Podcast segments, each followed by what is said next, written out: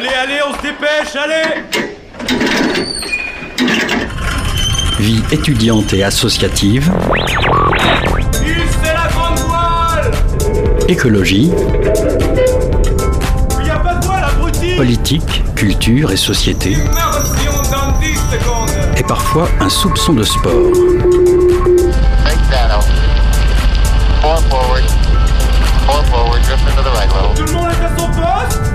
Du lundi au jeudi, 18h-19h, le sous-marin, la quasi quotidienne d'infos de Radio Campus Angers. Est 18h03 sur les ondes du 103 FM. Bonsoir à toutes et à tous, vous êtes bien à bord du sous-marin. Ce soir, nous accueillons Sarah Vaillant, organisatrice du Festival des Capucines du cinéma français. 100 jeunes angevins sélectionnés peuvent aller au cinéma gratos pour voir des films français et donner leur avis. Juste après, on accueillera Hermine qui nous gratifiera de son portrait du lundi et nous terminerons par une interview sortie de Derrière les fagots. Nous sommes allés dans nos archives pour vous sortir cette semaine une sélection de nos meilleurs contenus du mois d'octobre. Et ce lundi, on revient sur la crise du logement étudiant avec Monsieur Roch Brancourt, élu en charge du logement à la ville d'Angers. Ajustez vos gilets de sauvetage, le sous-marin va émettre pendant une heure ce soir. 18h-19h, le sous-marin sur Radio Campus Angers. Avec nous dans les studios, Sarah Vaillant, bonsoir. Bonsoir. Vous êtes productrice de courts-métrages et organisatrice du Festival des Capucines du cinéma français. Ça a lieu au Pâté d'Angers jusqu'au 16 décembre. Votre festival permet à 100 angevins et angevines sélectionnés de voir, euh, de voir des films gratuitement pendant 6 mois et de les noter. Dans une interview pour Ouest France, vous expliquez que vous n'en pouvez plus d'entendre des gens, et surtout de jeunes adultes, affirmer que les films français ne sont pas pour eux. Est-ce que vous pouvez nous expliquer ces, ces propos? Pourquoi est-ce que les jeunes ne s'intéressent pas suffisamment Enfin, pourquoi Et est-ce que les jeunes ne s'intéressent pas suffisamment au, au cinéma français? Alors, j'ai pas la réponse, c'est ce qu'on essaye de chercher, justement. Euh, le manque d'intérêt, je pense qu'il vient euh, euh, d'une image. Le cinéma français souffre d'une image euh, euh, relativement péjorative parfois, et je pense qu'il y a une multitude d'offres aussi, et ça c'est très bien, euh, de multiples offres accessibles pour plus facilement que le cinéma, notamment du point de vue financier. On avait l'impression de constater un espèce de désamour global, et ça nous faisait de la peine, euh, forcément, vu que on se dirigeait, on est jeune productrice avec euh, Caroline, qui est ma- mon associée, qui j'ai cofondé le festival, et euh, on avait envie de, on entendait en fait tout le monde dire qu'il faut aller voir les films en salle, il faut aller en salle, et nous on s'est dit bah ce serait quand même vachement bien de leur faire ressentir plutôt que leur dire. Peut-être que si on leur permet d'y aller, ils vont le constater tout seuls. Alors c'est votre deuxième édition. Mm. Comment dynamiser le cinéma français auprès des jeunes? Est-ce que la solution, ça pourrait être justement votre euh, festival Alors c'est une solution euh, qui est, euh, alors on va dire éphémère. Euh, c'est sur du long terme, c'est-à-dire que on prend des jurés effectivement sur une période de six mois, on les envoie en essayant de faire une sélection diverses et variées pour montrer que le cinéma français c'est pas forcément qu'un type de film. Euh, et puis une fois qu'il y a ça, en leur montrant aussi le système d'abonnement qui existe, euh, qui peut être un peu plus euh, abordable, on va dire, que de payer euh, place par place, on se dit, on espère euh, que euh, peut-être ils ont plus envie d'y aller les années suivantes, même si c'est moins fréquemment qu'avec le festival, parce que là ils sont obligés d'y aller au minimum deux fois par mois, voir un film français parmi une liste de six qu'on propose. Mais hum, on se dit que l'année suivante, une fois qu'ils ont fréquenté les salles, bah, minimum deux fois par mois, ils ont un peu plus envie d'y retourner. On va dire sur une année, euh, on espère en tout cas que euh, ça leur manque un peu une fois qu'ils ont fini l'expérience. Est-ce que euh, vous pensez que le cinéma français ait besoin de ce type de démarche euh, comme votre festival pour être valorisé? Est-ce que, euh, que le cinéma français va mal? Alors voilà, vaste question. Est-ce que le cinéma français va mal? Bah euh, globalement, je pense que comme à peu près toutes les industries, euh, tout le monde a souffert après la- le Covid, parce que nous on l'a vraiment créé en réaction à la crise sanitaire aussi, parce que là tout l'ensemble de la chaîne de production, de- d'exploitation, tout le monde a souffert, Euh, mais comme tous en fait, comme toutes les industries. Euh, le cinéma français, je sais pas en termes de production, j'ai pas l'impression qu'il va très mal. En termes de fréquentation des salles, bah, les habitudes ont changé, ça c'est une certitude. Il y a aussi l'arrivée des plateformes. Euh, nous, ce qu'on pense, c'est qu'il faut arrêter d'un peu se battre alors, alors à notre modeste position. C'est-à-dire qu'on n'est pas exploitant, on n'est pas. Donc il y a des réalités qu'effectivement on n'a pas, mais en fait, on, on avait envie aussi de montrer qu'il y a des choses bien. Et parce que d'entendre en permanence que ça va mal, euh, je ne sais pas si c'est franchement la solution pour que les gens aient envie d'y aller. Donc nous, on essaye de travailler à notre échelle, euh, mais de faire en sorte que qu'ils aient envie de montrer qu'il y a plein de choses qui formidables qui sortent chaque année et que c'est parfois euh, pour des raisons économiques, euh, les films sortent pas tous partout, euh, le marketing n'est pas le même pour tous les films, donc on essaye un peu de contrebalancer ça, très modestement encore une fois. Alors, le, cinéma pâté est connu pour être quand même assez cher. Leurs places sont à 9,50€ en tarif réduit moins de 26 ans. Euh, les étudiants ont souvent peu de moyens pour, euh, pour aller au cinéma. Pourquoi avoir fait euh, un partenariat avec eux plutôt qu'avec les 400 coups, par exemple? Alors déjà pour une raison de mise en place. Nous on est parti, donc c'est un festival qui s'est monté très très vite. Donc ils avaient déjà ce système mis en place de cartes d'abonnement qui nous permet nous de mener avec l'étude de- des données des cartes passes un peu de sonder la consommation du cinéma. Donc ça c'était pour le système mis en place. Aussi parce que justement on voulait s'adresser à un public à la base de non cinéphiles. euh, qui ont forcément euh, parfois moins envie euh, immédiatement d'aller au cinéma et qui ont parfois encore plus une image péjorative que, que d'autres. Et on s'est dit, peut-être euh, un peu de manière bisounours, je ne sais pas, mais que euh, effectivement, pour ces questions de moyens, nous on travaille avec le pâté, euh, qui font d'ailleurs un, travail, les équipes du pâté font un travail vraiment formidable avec nous. Ils nous permettent de ressortir des films et tout ça, donc c'est vraiment, on est très très content de ça. Mais en plus, on disait que, parce que le cinéma d'arrêt d'essai, lui, va très mal, pour le coup aussi, est essentiel. Donc, euh, ce qu'on s'est dit, c'est qu'en mettant en place ce, ce système-là, une fois qu'ils sortent de cette expérience, soit ils reprennent un abonnement, mais ça, c'est quand même un engagement financier. Pour ceux qui ne reprennent pas un abonnement, quand ils vont retourner au cinéma, probablement ils vont aller dans les plus petites salles qui ont un tarif plus abordable. Donc, on s'est dit que on espérait que ce soit un peu vertueux pour, euh, pour tout le monde. Mm, Bien sûr. Est-ce que euh, baisser les prix de- des places de cinéma, ce serait pas une première étape justement vers cette dynamisation du cinéma auprès du public jeune que vous visez Et C'est-à-dire qu'on entend beaucoup, beaucoup ce, Si on écoute les gens, évidemment, c'est un- une des premières barrières. Donc moi, à mon stade et à mon échelle, j'ai envie de dire, bah oui, baissez les places et rendrez, rendez ça accessible à tous. Après, je pense qu'il y a des réalités qui sont euh, euh, vraiment très différentes qu'en exploitant et tout ça. Par exemple, si je prends les grandes chaînes de cinéma qui sont beaucoup plus chères euh, que, des, que des salles un peu plus modestes, il y a aussi une question d'installation, enfin de, de loyer, de technique proposée. Et donc je pense que c'est le problème, c'est que là on est dans un, dans un cercle vicieux. J'ai l'impression parce que ils augmentent les places parce que il y a pas assez de gens et en même temps il y a pas assez de gens parce que les places sont trop chères. Donc il y a Mm. un espèce de truc où à mon avis il faut surtout redonner envie aux gens d'aller en salle, de leur laisser choisir les salles euh, qui leur permettent de de, retrouver une cinéphilie, un goût, une appétence pour le cinéma, et, et qu'après, je pense que de toute façon, il faudrait que les, petites salles et les grandes salles arrêtent de s'affronter. Mais encore une fois, ça c'est euh, notre échelle. Euh, je pense qu'il faut travailler ensemble. Il y a une question d'artisanat qu'il faut surtout pas perdre, qui est sublime. Et moi, j'ai la chance d'avoir déjà développé une cinéphilie, donc euh, je vais aux 400 coups et je vais au pâté. Mais parce que Mhm. j'y vais pas pour les mêmes raisons.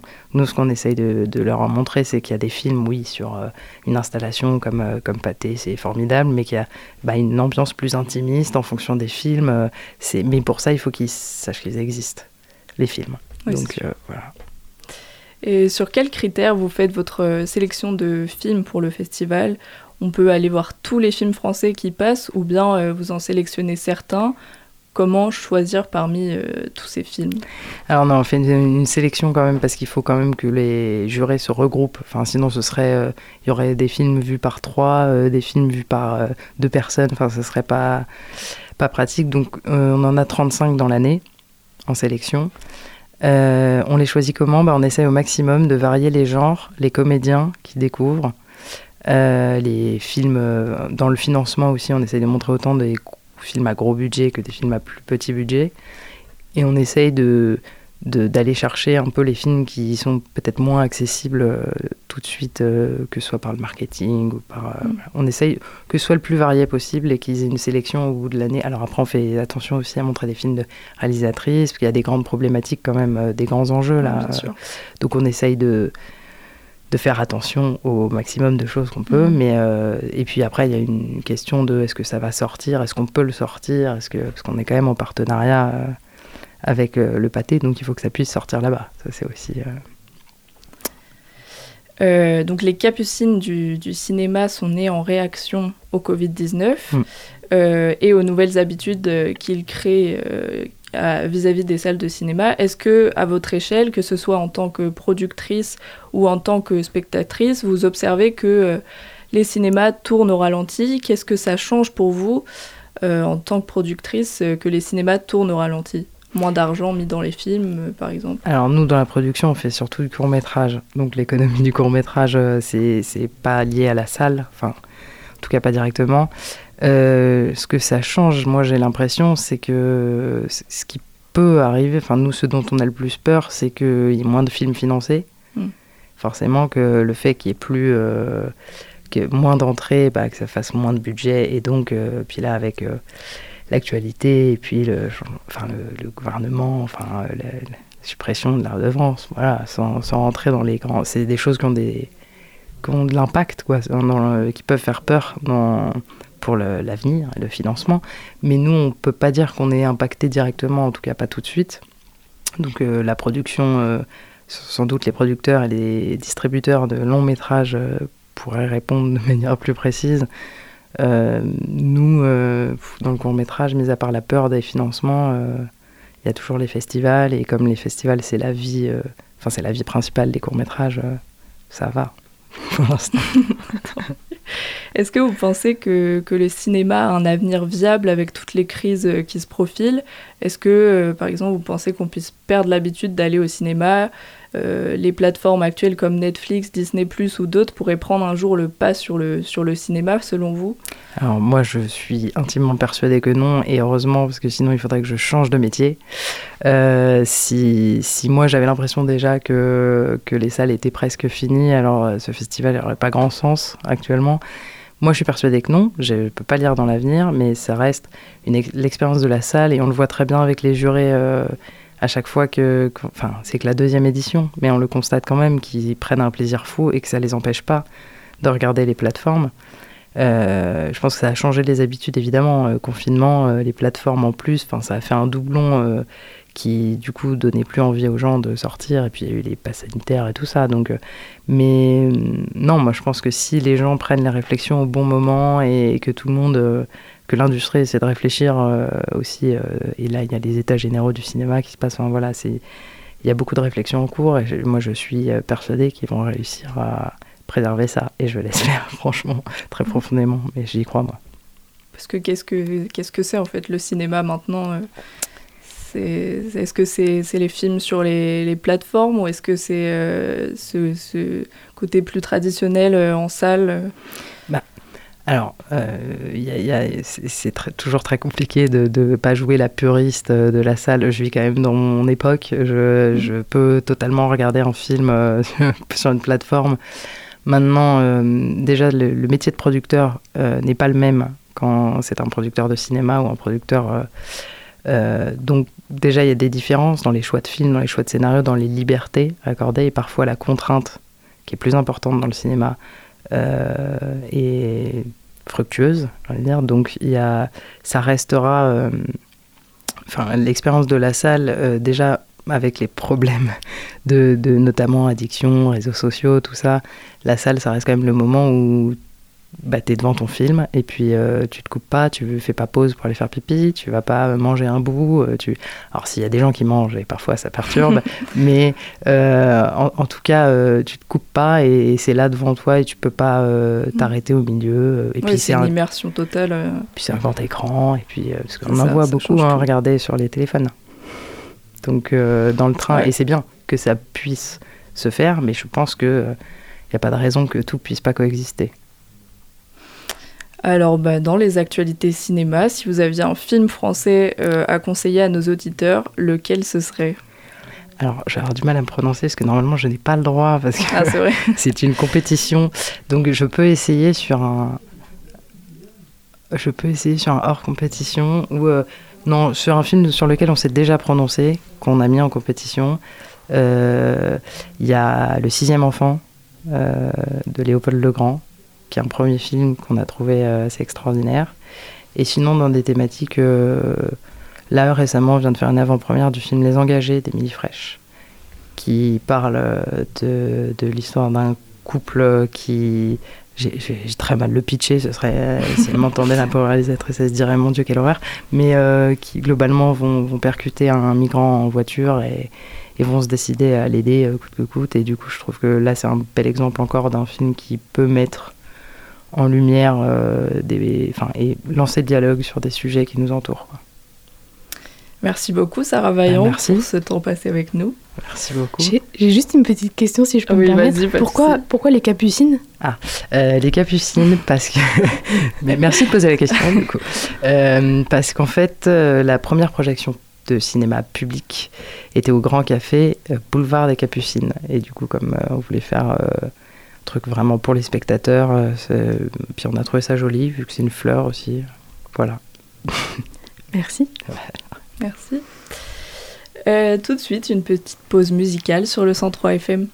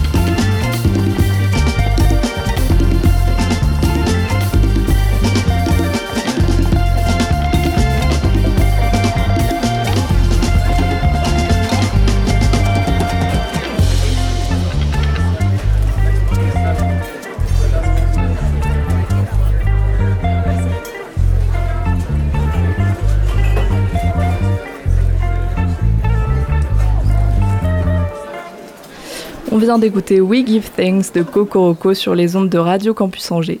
Tout de suite, nous accueillons Hermine dans les studios. Salut Hermine. Salut Mathilde. Aujourd'hui, tu nous emmènes à la suite d'une petite fille aussi déroutante qu'attachante. Elle s'appelle Bernadette, un prénom peu commun pour une petite fille de 8 ans, sauf si justement la petite fille en question est loin d'être comme les autres. Pas de commune mesure pour cette intrépide haute comme trois pommes. C'était un dimanche après-midi. Je descends dans la cour où tous les habitants du lieu où je vis ont pris l'habitude de se croiser, un carrefour quotidien où se mêlent des existences chamarrées. Installée sur le rebord d'une fenêtre et ayant visiblement du mal à tenir en place, Bernadette est là. Elle arbore une chemise orange vif et un foulard vert soigneusement roulé. Salutation vite expédiée, elle ne s'embarrasse pas de formalité. Elle lance la conversation avec un soupçon d'autorité et la déroule avec une assurance audacieuse pour une petite fille de son âge, presque effrontée. Je m'installe sur le rebord de la fenêtre qu'elle a déjà quittée pour grimper sur la rambarde, devenue un trapèze. Installée en face de moi, tête en bas parce qu'elle ne reste pas bien longtemps sans faire une acrobatie, elle me fixe de ses yeux immenses. Iris clair et pupilles sombres qui lui, qui lui donnent un air farouche et curieux. Cheveux rassemblés tant bien que mal par un élastique et basket rose aux pieds. Mais que fait une petite fille toute seule dans la cour un dimanche après-midi? Elle revient d'une sortie scout. Encore en uniforme, elle s'est précipitée dehors. Par un si beau temps, pourquoi ne pas, aller jouer un peu avec Dionys et Christina, ses jeunes complices? Elle a déjà fait ses devoirs jusqu'à mardi, alors elle est tranquille. Sauf qu'aujourd'hui, ses fameux compères ne sont pas là, et Bernadette s'ennuie. Elle ne se fait pas prier pour me le faire savoir. Il faut dire que Bernadette a le verbe facile. Tout en s'enroulant autour de la rambarde, elle cause sans discontinuer. À peine terminé le récit de la sortie scout, elle me parle du cirque. Elle en fait une fois par semaine, le mardi soir. Elle illustre ses explications techniques par des cabrioles qui feraient frémir plus d'une maman craintive. La rampe de l'escalier devient tour à tour trapèze, agrès, corde, cerceau et se plie volontiers au jeu. Un véritable chapiteau. Vous êtes resté longtemps à discuter dans ce cirque improvisé? Un peu, mais il me faut remonter chez moi. Bernadette soupire. Attendre une heure jusqu'à la partie de Molki, c'est très très long. Elle va terriblement s'ennuyer. Alors, sans attendre aucune invitation, elle m'emboîte le pas. Ou plutôt, elle me précède dans mon appartement et tire une chaise près du chevalet de peinture improvisé ce jour-là. Elle s'assied confortablement. Je lui montre comment mélanger les teintes, elle me questionne sur les huiles, les essences, avant de saisir l'un ou l'autre pinceau pour esquisser des bonhommes dans l'air. Elle remue, se lève, se rassied, touche avec les yeux, regarde avec les mains. Je poursuis ma peinture sans m'inquiéter car elle se sent chez elle. Je lui tends une feuille, elle farfouille dans un pot à crayon et se met à dessiner, tout en clamant haut et fort qu'elle ne sait justement pas dessiner. Tout en continuant à pépier, elle trace avec application des robes de princesse au-dessus desquelles elle écrit mon prénom. Un feutre vert d'eau et un stylo pilote rouge feront l'affaire pour colorier. Puis elle accroche fièrement son chef-d'œuvre sur mon carton à dessin, avant de repartir vivre sa vie d'enfant sauvage et intrépide. Lorsqu'elle a fini le tour de mon appartement, épluché méthodiquement chaque tiroir, chaque étagère et tous les recoins explorables, elle revient s'asseoir et continue à observer la peinture qui l'intrigue. La fin d'après-midi approche. Bernadette n'a pas l'air inquiète de l'heure. Elle profite allègrement de ce dimanche après-midi qui lui offre une liberté dont elle raffole. Il faudra finalement rentrer. La douche, le dîner et ses parents qui l'attendent. Alors elle file et me lance avec tout l'aplomb qui la caractérise que maintenant qu'elle sait où c'est chez moi, elle pourra revenir. Merci beaucoup Hermine pour cette chronique. Mauvaise nouvelle, la semaine prochaine, pas d'émission. On fait le point à la, à la rédac. J'espère que, que, tu dormiras tranquille ce soir. Euh... 18h, 19h, le sous-marin sur Radio Campus Angers. Euh, Hugo, la semaine dernière avec le Covid, autant vous dire qu'on était tout perdu sans notre rédacteur en chef préféré. On va donc lancer une rediffusion d'une de nos meilleures interviews dans le sous-marin. Il y a quelques semaines, on avait accueilli Roch Brancourt, élu à la ville d'Angers en charge du logement. On vous laisse écouter cette pépite. Avec nous dans les studios Roch Brancourt, élu de la ville d'Angers en charge de l'urbanisme et du logement. Vous l'avez entendu, euh, Monsieur Brancourt, dans la chronique de, de, Ben, des étudiants sont encore à la rue alors que la rentrée a eu lieu il y a, il y a deux semaines. Je vais enrichir ce témoignage avec ceux de Lola, Roman, Augustin, Lynn, euh, des témoignages qui se suivent et se ressemblent sur Facebook. Alors on va prendre en exemple celui de, de Lola, étudiante à Luco, qui dit avoir appelé des dizaines d'agences. Comme beaucoup de personnes, je recherche un appartement dès que possible avec un budget maximum de 500 euros, si possible dans le secteur de Luco ou en ville, mais pas obligatoirement. Je vais évidemment pas faire ma difficile vu comment c'est compliqué de trouver quelque chose ici, en vous remerciant par avance pour le temps que vous me consacrez. Qu'est-ce que ça vous fait d'entendre ça, Rock Brancourt? Euh, Ça me fait mal. Ça me fait mal et, euh, et c'est un, c'est, euh, bah c'est, c'est, oui, ça me fait mal. Qu'est-ce que je peux vous dire? Est-ce que c'est un constat d'échec? Euh, Le fait que alors- les étudiants ne puissent pas se loger convenablement à l'heure de la rentrée? Ah bah, c'est un constat d'échec. euh, oui, on peut le voir comme ça. C'est un, c'est un, c'est un véritable problème qu'on vit sur notre ville. euh, la question du logement, c'est pas un problème qui, qui concerne que les étudiants d'ailleurs. C'est un problème qui concerne aussi les familles, euh, les gens qui travaillent.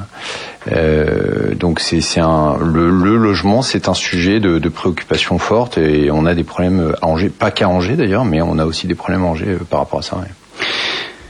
Vous n'avez pas peur que les étudiants ne veuillent plus venir à Angers à cause de ces problématiques de logement récurrentes?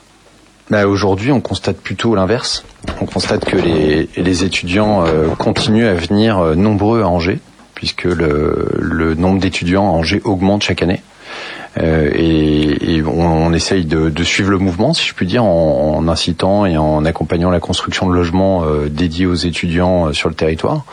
Euh, donc y a, on pourrait peut-être y revenir en détail, mais aujourd'hui c'est pas ce qu'on constate. On constate pas que les, les étudiants fuient Angers. je, je posais cette question puisque la responsable du service euh, logement de l'Université catholique de l'Ouest, elle, le note que les étudiants sont de plus en plus réticents à venir à Angers à cause de ces problématiques pour trouver des logements. Elle-même euh, trouve ça compliqué.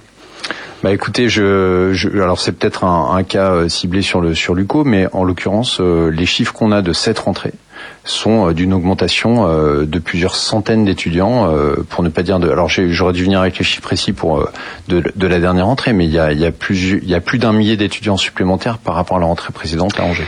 Alors justement, parlons-en de ce millier d'étudiants. De nouvelles écoles privées ouvrent leurs portes chaque année à Angers. Par exemple, cette année, c'est Studio M, une école spécialisée dans la ré- réalisation audiovisuelle. C'est pas Radio Campus Angers qui va s'en plaindre. Euh, selon le site enseignement privé, ce sont près de 30 établissements d'enseignement supérieur privé qui seraient établis à Angers, tous niveaux confondus. Euh, Est-ce que c'est trop par rapport au nombre de logements?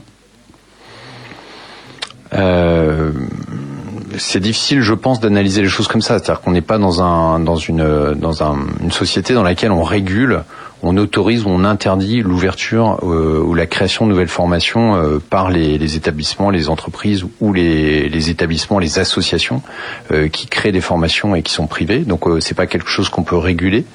Euh, donc c'est important de le dire parce qu'on peut se dire il y a trop, il n'y a pas assez, mais euh, ces, ces créations de formations, elles sont le fruit euh, d'initiatives de la part euh, de, de structures et elles, elles rencontrent aussi un public, c'est-à-dire qu'on a aussi des, des, des, des étudiants, des familles derrière euh, qui s'intéressent à ces formations et qui viennent les suivre.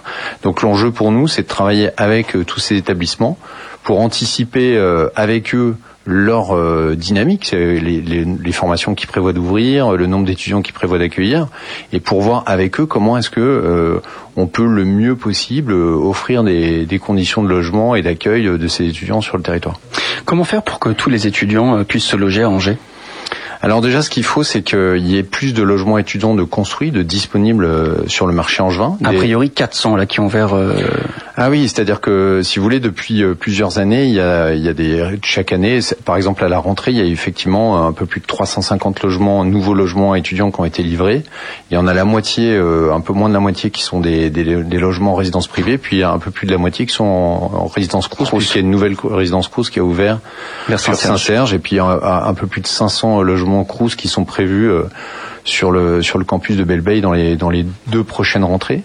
Euh, donc il y a il y a des projets pour euh, pour construire plus de logements et accueillir plus d'étudiants. Donc ça fait 350 euh, Enfin, nouveaux le- logements. mieux loger les étudiants, euh, pardon. tro- 350 euh, logements étudiants en plus à, à cette rentrée-ci. Vous parlez du- d'un millier qui sont arrivés. Le chiffre est un petit peu en décalage, donc est-ce qu'on peut corréler ces deux chiffres. En fait, c'est, pas facile de corréler ces deux chiffres. Vous avez raison de, pointer du doigt ce, cette décorrélation. Elle est là, elle est réelle, euh, mais il n'est pas si simple que ça de corréler les deux. C'est-à-dire qu'on peut pas dire euh, ben, l'année prochaine à Angers, on accueillera euh, par exemple que 350 étudiants de plus et euh, c'est comme ça, euh, c'est pas comme ça que ça marche. Donc euh, la difficulté, c'est d'arriver effectivement à anticiper, à corréler, sachant que le logement, il n'y a pas du logement qui est réservé aux étudiants. Enfin, il y a une partie du parc de logement qui est en résidence étudiante. Voilà, mais vous avez aussi plein d'étudiants qui sont logés dans des logements vers le privé. Bah, qui sont euh, qui se logent dans d'autres logements, parfois dans des logements sociaux, parfois dans des dans des dans des studios ou des, des apparts qu'ils louent euh, dans, dans le privé, etc. Donc euh, c'est, effectivement, c'est le marché du logement, c'est un marché assez assez varié et, qui qui, qui voilà, vous comprenez, il est difficile de réguler, de faire corréler ces deux chiffres. Benoît, tu avais une question Oui, tout à fait. Donc bonjour monsieur. Bonjour. Euh, J'ai une question. Il y a combien de pourcentage de logements sociaux sur l'ensemble du parc angevin euh, il y a à peu près, il y a un peu plus de 35% euh, de logements sociaux sur le sur la ville d'Angers. Donc vous allez au-delà de ce que vous impose la loi. Oui, parce que la loi elle impose 20%. Mais dans ces 35% de logements sociaux, il y a aussi des résidences étudiantes. Euh, il y a aussi des résidences étudiantes dans ces logements sociaux. Oui, tout à fait. Euh, 400 places, on en parlait tout à l'heure, enfin 350, 350 places, ça fait quand même euh, assez peu, même si c'est difficile de corréler euh, les deux chiffres, c'est beaucoup, mais c'est peu par rapport aux 1000 étudiants qui viennent d'arriver euh, sur Angers à cette rentrée. Les étudiants doivent donc se tourner vers le privé et les prix explosent. Euh, Angers fait partie avec Brest des villes où le coût du loyer pour les étudiants a le plus fortement progressé entre 2020 et 2022 avec une hausse de plus de 13,5%. Ce chiffre, euh, il sort de, l'UNEF, le, syndicat étudiant, sur leur rapport annuel sur le coût de la vie étudiante. Est-ce que la solution ne serait pas d'encadrer les loyers comme à Lille À un moment, il a été question à Paris également? Alors d'abord, euh, je, tiens à dire que à cette rentrée, on avait prévu euh, d'ouvrir. Enfin, il était prévu qu'il y ait plutôt 600 places de logement qui soient qui soient ouvertes. Simplement, les aléas des chantiers, euh, du Covid, c'est des chantiers qui sont des résidences étudiantes, ça prend du temps à construire. Donc c'est une remarque pour dire que euh, on peut pas euh, piloter. Enfin, c'est pas. Il y a des aléas dans la vie, et c'est vrai qu'il y avait 600 places de logement qui devaient ouvrir à cette rentrée il y en a une partie qui est reportée à la rentrée suivante. Ça, c'est la première chose.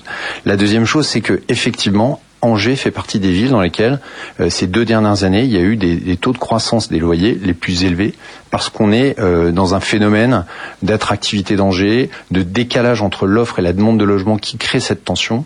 Et effectivement, on arrive à des taux de croissance des loyers qui sont euh, qui sont pas acceptables à long terme. Donc il faut qu'on intervienne. Donc on a il y a plusieurs choses qu'on fait. D'abord, on va on va à la fin de ce mois demander euh, on va demander à tous les maires de l'agglomération angevine d'accepter qu'on demande à l'État de classer Angers et les communes euh, limitrophes d'Angers comme une zone tendue, c'est-à-dire pour permettre que euh, l'évolution des loyers soit corrélée à un indice qui est de la construction et soit pas uniquement corrélée à la différence entre l'offre et la demande.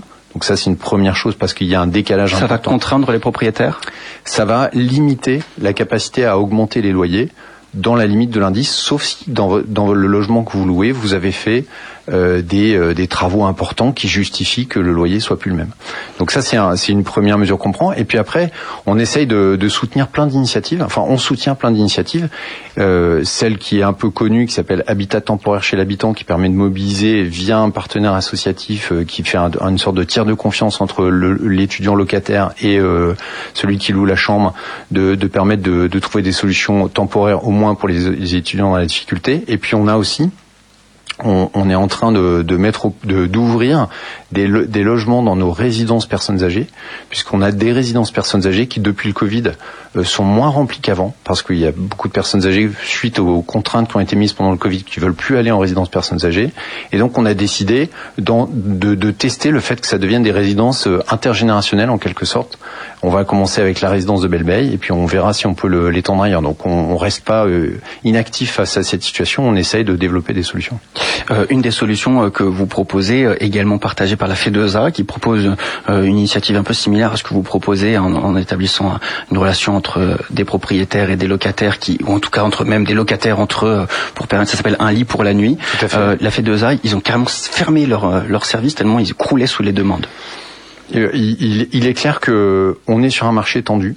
Euh, et, de, et, effectivement, il est beaucoup plus difficile de trouver des, solutions de logement. C'est très clair, on, en est conscient. Euh, c'est pour ça qu'on multiplie les initiatives et qu'on est à l'écoute de, toutes les, idées qui- effectivement qui marcheraient, qui sont opérationnelles pour euh, débloquer cette situation. Il faut avoir conscience que c'est quelque chose qui n'a pas vocation à être éternel parce que la démographie étudiante, elle, elle connaît des pics et des creux. Euh, et aujourd'hui, on est plutôt dans un pic de, de démographie qui est lié au baby boom de l'an 2000, qui est lié à la dynamique euh, étudiante sur la ville. Non, mais je, je, Oui. je, je le dis parce que Je suis d'accord avec vous, mais ça, ça, ça questionne aussi l'avenir de l'enseignement supérieur à Angers, qui avec toutes ces nouvelles écoles qui auront évidemment moins de, En tout cas, nous, la question que ça nous pose, c'est que les résidences étudiantes qu'on fait construire aujourd'hui, on demande aux constructeurs de les prévoir réversibles, puisque peut-être que dans 10 ans, 15 ans, il y aura moins de besoins de logements étudiants vu l'évolution de la démographie euh, française et angevine. Et on ne peut pas en être certain, mais du coup, on anticipe ce- cette évolution-là. Euh, il y a des témoignages de, de jeunes, euh, notamment dans un reportage de France Info que vous avez forcément euh, vu passer, euh, qui parlent d'un T2 de 47 mètres carrés aux alentours de 950 euros. Euh, donc, vous avez un, peu répondu déjà à cette question, mais encadrer les loyers, est-ce que les, ça va être audible pour les, en tout cas, cette mesure d'encadrement de, de manière un peu liminaire des loyers, ça va être audible pour les propriétaires qui eux se rendent compte, bon bah finalement, moi je peux mettre mon bien en location à 950, euh, c'est ok quoi. De toute façon, il y a forcément, il ça va être loué. Le, alors nous, on, on souhaite pas encadrer les loyers, on Oui. souhaite euh, euh, plafonner, en, encadrer en quelque sorte l'évolution des loyers. Ça, c'est la première chose. Ensuite, la deuxième chose, c'est que la meilleure réponse, la plus efficace et la plus certaine à ce problème-là, c'est de rééquilibrer l'offre et la demande. Donc euh, dans le sujet du, logement étudiant, c'est pour ça que dans les deux prochaines rentrées, il y a encore plus de 1000 logements qui vont être livrés sur le territoire angevin. Donc c'est notre principale action, elle est là-dessus, parce que encadrer les loyers comme c'est fait dans certaines villes, il faut savoir que si on veut que ça soit vraiment efficace immédiatement, il faut embaucher des dizaines de personnes pour aller contrôler euh, ce dispositif et le forcer de constater que sur les territoires dans lesquels ça a été fait, ça n'a pas révolutionné, si vous voulez, euh, la, la dynamique des loyers sur le territoire. Donc euh, nous, ce qu'on cherche, c'est des solutions efficaces et qui, euh, qui qui ne grippent pas non plus la dynamique de construction et d'investissement dans le logement sur notre territoire, parce que ce dont on a besoin, c'est euh, des constructions de logements pour répondre à la demande et équilibrer mettre un terme, ou en tout cas limiter cette tension qui alimente l'augmentation des prix, l'augmentation des loyers, etc. Euh, vous allez construire de nouveaux logements. Vous en annoncez euh, 1000 nouveaux par an. Euh, Est-ce que le prix de ces logements seront accessibles aux étudiants? Je précise ma question parce que le prix du mètre carré en ce moment à Angers est à peu près de 3300 euros le mètre carré À l'achat? À l'achat, euh, évidemment, euh, ce qui aura un impact sur le coût de location. Ensuite, je suppose. Euh, est-ce que, euh, est-ce que ces, ces, ces logements, euh, euh, déjà faudrait qu'ils soient loués? Parce que les, les propriétaires peuvent aussi s'en emparer, euh, euh, comme euh, voilà, je suis une famille, j'ai envie d'habiter dans ce. Je vais vous donner quelques chiffres. Quand euh, on parle de mi- à peu près 1000 logements construits par an à Angers, euh, sur ces 1000 logements, vous avez euh, environ euh, au moins 70%, 65 à 70% qui sont construits par des gens qui les, qui les, qui sont achetés par des gens qui vont les mettre en location, ce qu'on appelle des investisseurs. Euh, et euh, dans 80, dans 100, quasiment 100% euh, de, de ces logements achetés par des investisseurs, ils le sont dans le cadre d'un dispositif de défiscalisation qui plafonne les loyers. Donc euh, de toute façon, c'est les fameux dispositifs Pinel qui fait que les investisseurs le font pour économiser, les, enfin diminuer leur, leur leur impôt. Et la contrepartie de ça, c'est qu'ils doivent s'engager à les mettre en location, d'une part, donc ils peuvent pas ne pas les louer. Et deuxièmement, euh, ils doivent respecter un, loyer qui est encadré par la réglementation pour pouvoir bénéficier de leur, de leur avantage fiscal. Et ce loyer, il n'est pas du tout euh, corrélé à l'évolution du prix de marché. Euh, Aujourd'hui, il y a une réticence des propriétaires à louer à des étudiants. On demande toujours des, des dossiers toujours plus solides, avec des garants derrière, des cautions de plus en plus élevées. Comment est-ce que vous pouvez garantir que ce sont des étudiants qui auront accès à ces logements-là Alors, euh, que, des, lo- que des étudiants pourront aussi accéder à ces logements-là Tout à fait. Euh, D'abord, euh, il, euh, il y a beaucoup de ces logements dont je parle.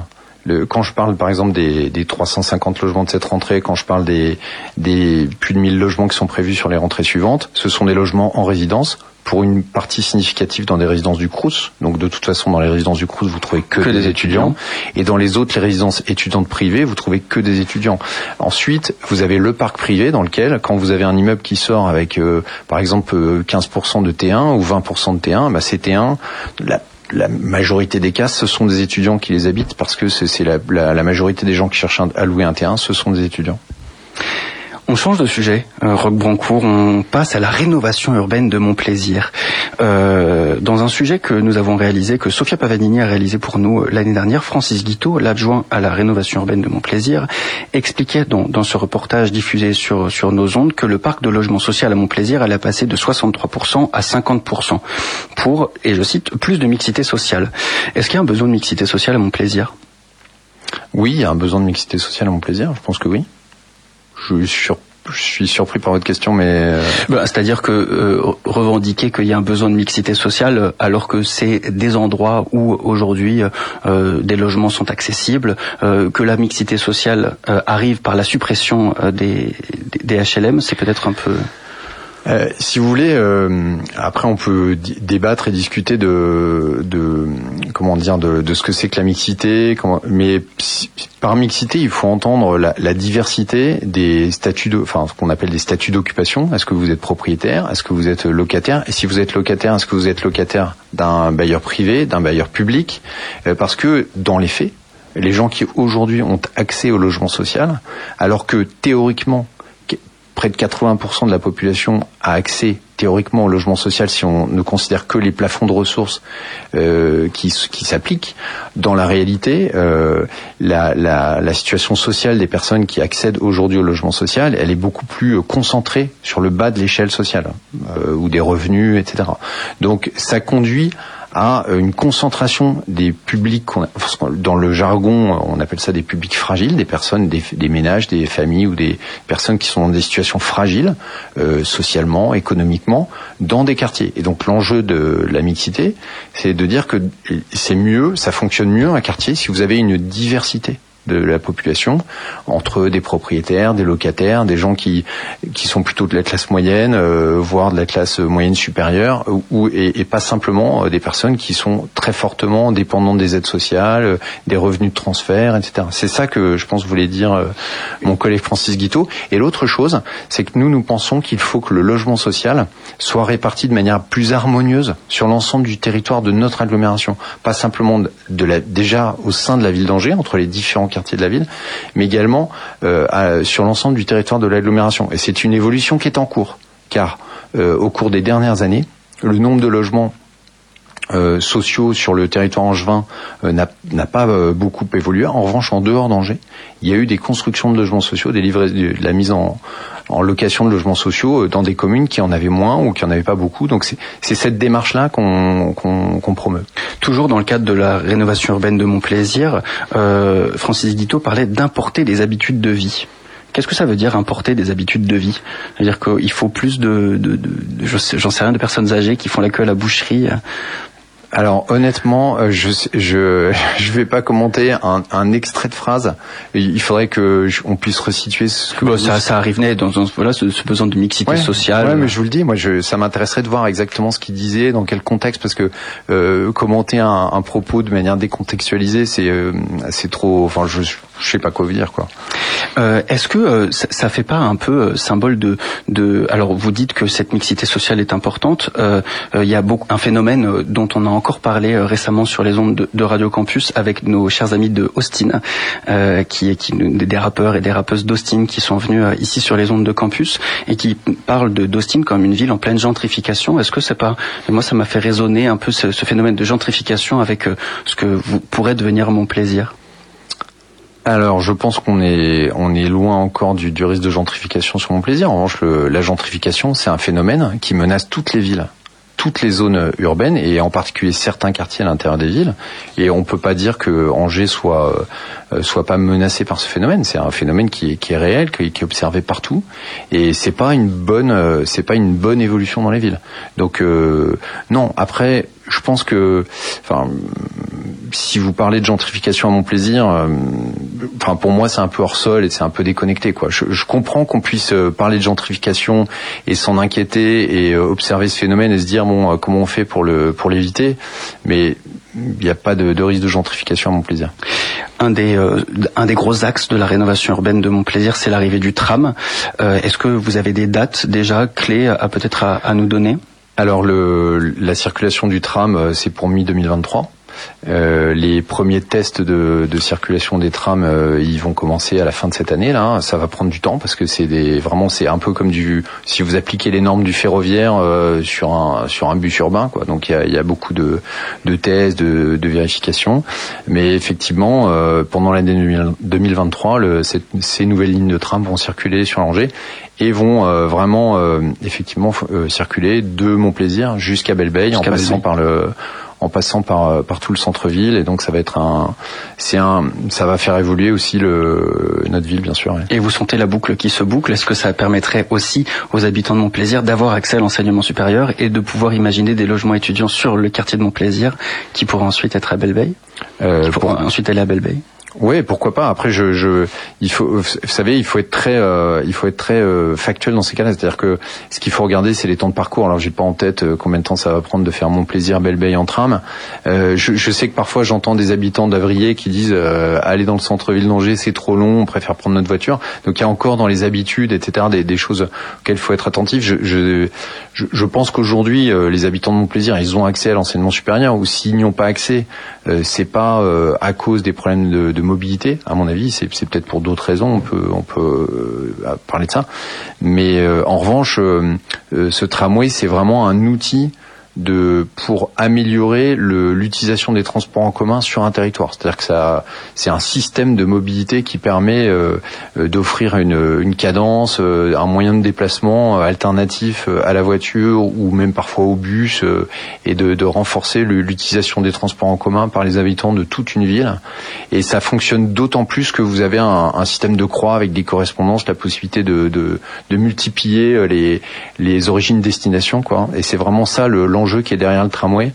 Euh, autant on pouvait se poser la question de savoir est-ce qu'un tramway c'est la bonne solution quand vous mettez qu'une ligne de tramway, mais dès lors que vous avez déjà une ligne de tramway sur votre territoire, le, le véritable saut en termes de, de report modal, comme on dit, pour euh, pour exploiter cet outil-là, bah, c'est quand vous vous pouvez faire une croix avec un- une deuxième ligne qui vient croiser la première et offrir vraiment des des opportunités de déplacement. Merci beaucoup, Roque Brancourt, d'avoir répondu Merci beaucoup à vous. nos questions sur Radio Campus Angers. Tout de suite, petite pause musicale sur les ondes du Centre FM.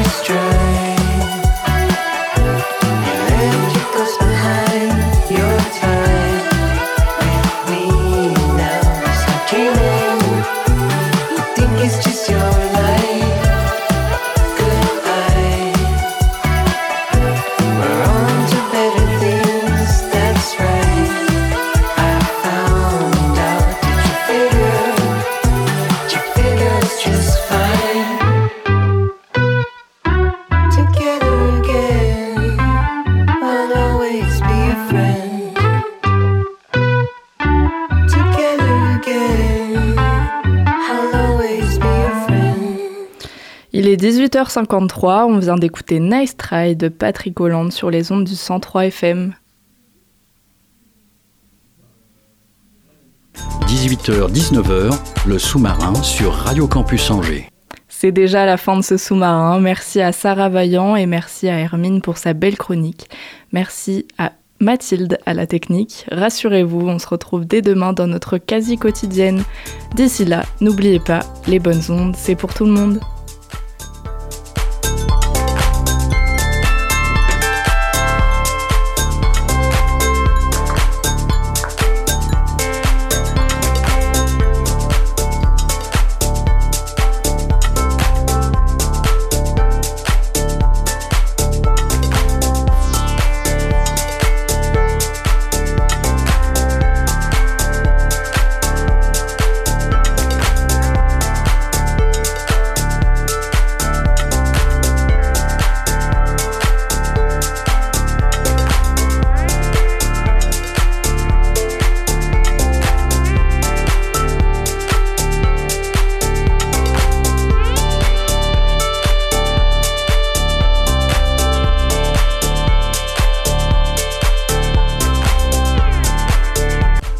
Retrouvez le sous-marin en podcast sur toutes les plateformes et sur le www.radiocampusangers.com.